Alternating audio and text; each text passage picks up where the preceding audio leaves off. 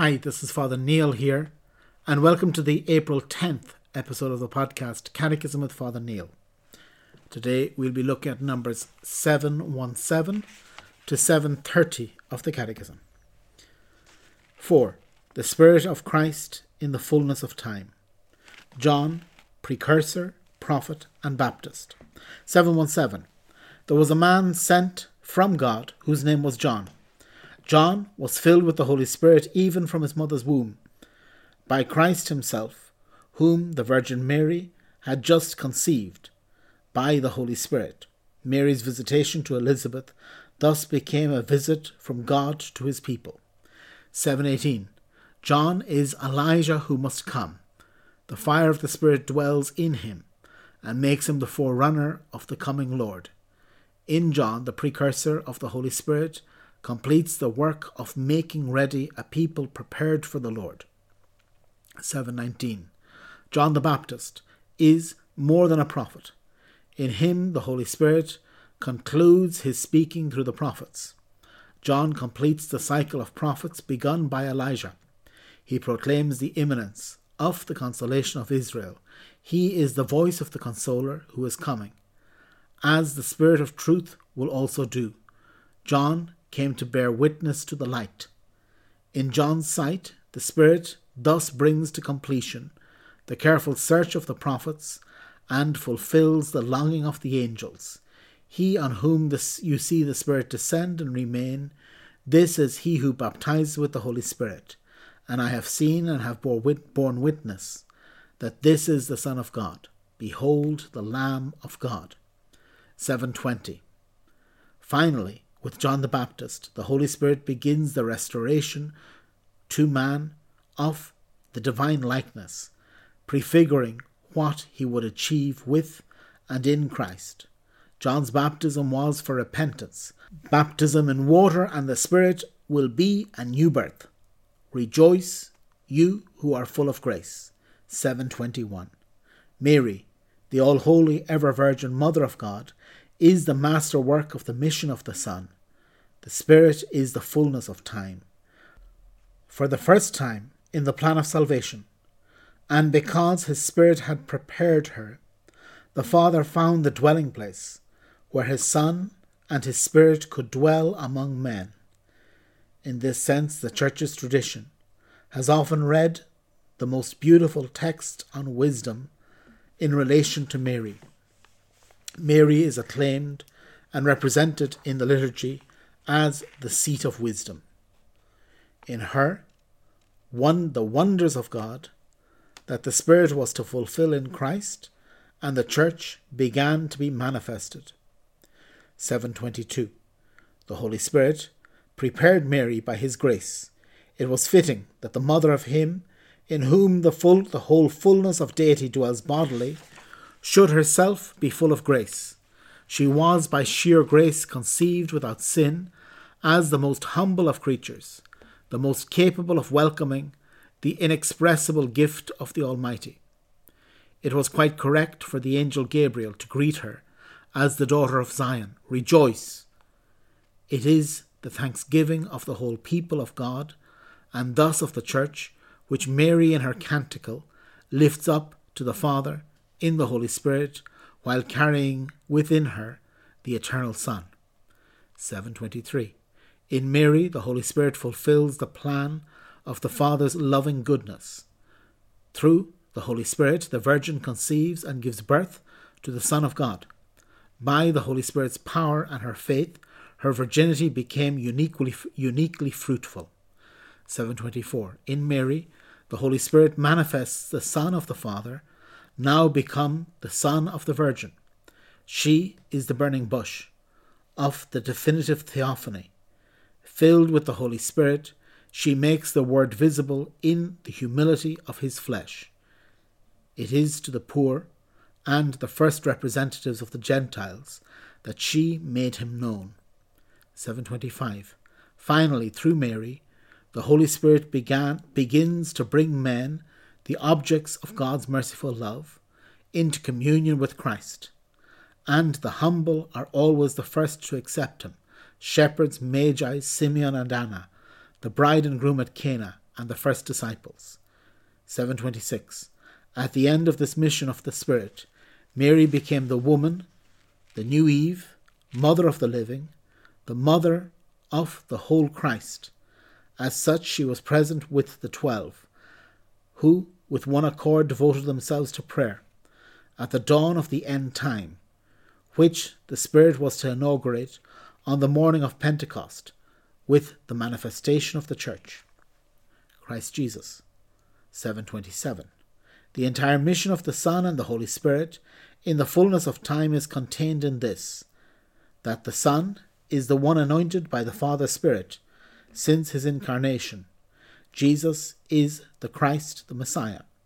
Everything in the second chapter of the Creed is to be read in this light. Christ's whole work is, in fact, a joint mission of the Son and the Holy Spirit. Here we shall mention only what he has to what has to do with Jesus' promise of the Holy Spirit and the gift of him by the glorified Lord. 728. Jesus does not reveal the Holy Spirit fully until he himself had been glorified through his death and resurrection. Nevertheless, little by little, he alludes to him even in his teaching of the multitudes, as when he reveals that his own flesh will be food for the life of the world. He also alludes to the Spirit in speaking to Nicodemus, to the Samaritan woman, and to those who take part in the Feast of Tabernacles.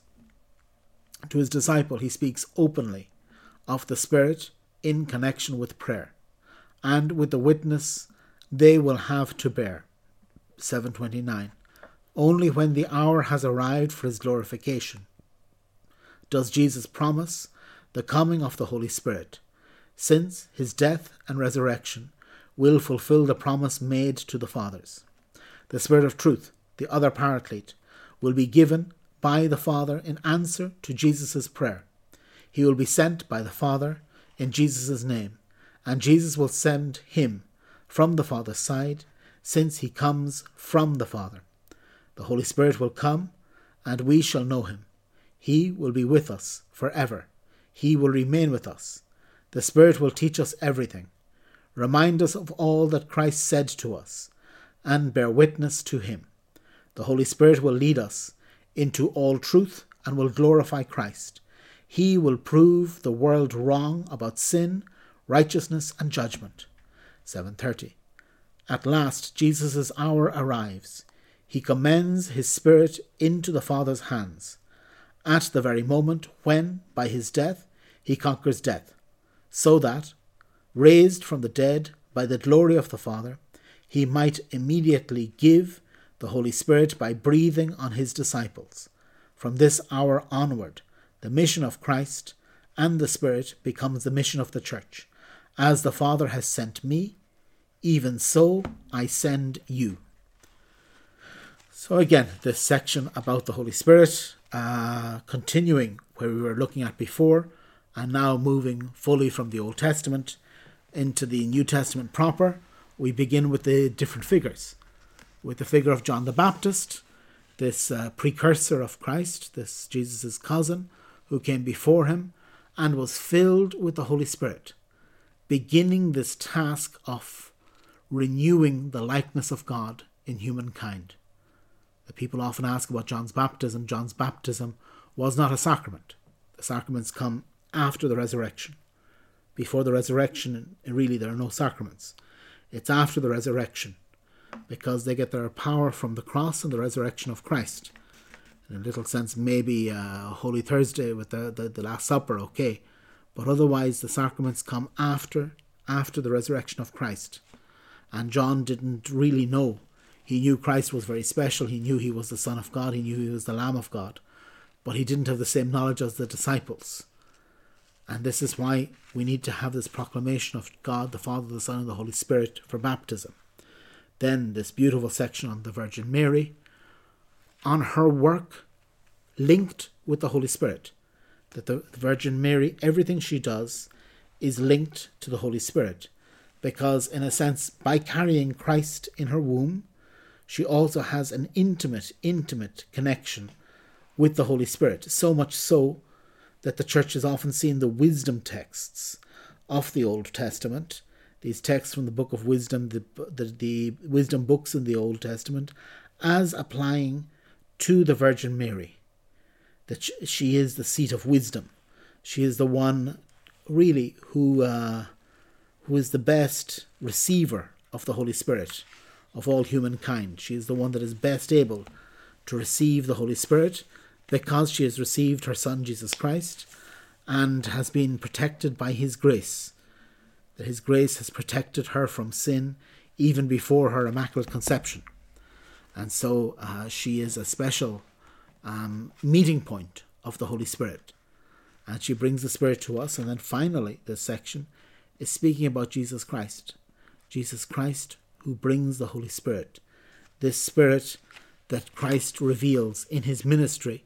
a Spirit that then we see, in a sense, afterwards we look at the rest of the week seeing how, how the Spirit is manifested in the church. The church now, today, is the best dwelling place for the Holy Spirit.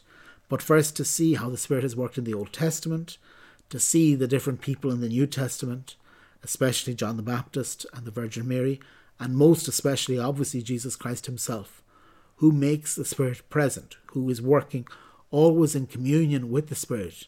Remember the old text we were looking at a couple of days ago that has the Holy Spirit and Jesus as the two hands of the Father, that working together, working together for salvation, working together for us, and that Christ works in communion with the Holy Spirit to allow us to see the face of the Father, to allow us to be in the Father's presence.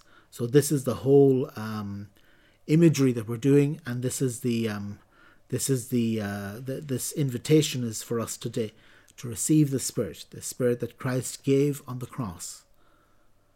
That today, for those who are listening on the day of April 10th, is Good Friday in 2020, and that this is the day when Christ gave His Spirit in the end, he hands over his Spirit that tears the veil of the temple, and today this Holy Spirit is available for each one of us to give us this new life, this new life that will be manifested on Easter Sunday, that will be manifested in Easter Vigil, that will become present for us, but especially to see this life as coming from Christ. Christ leaves us the Holy Spirit as his inheritance. So, very well, tomorrow we'll continue, and tomorrow we'll be looking at 731 to 741. God bless.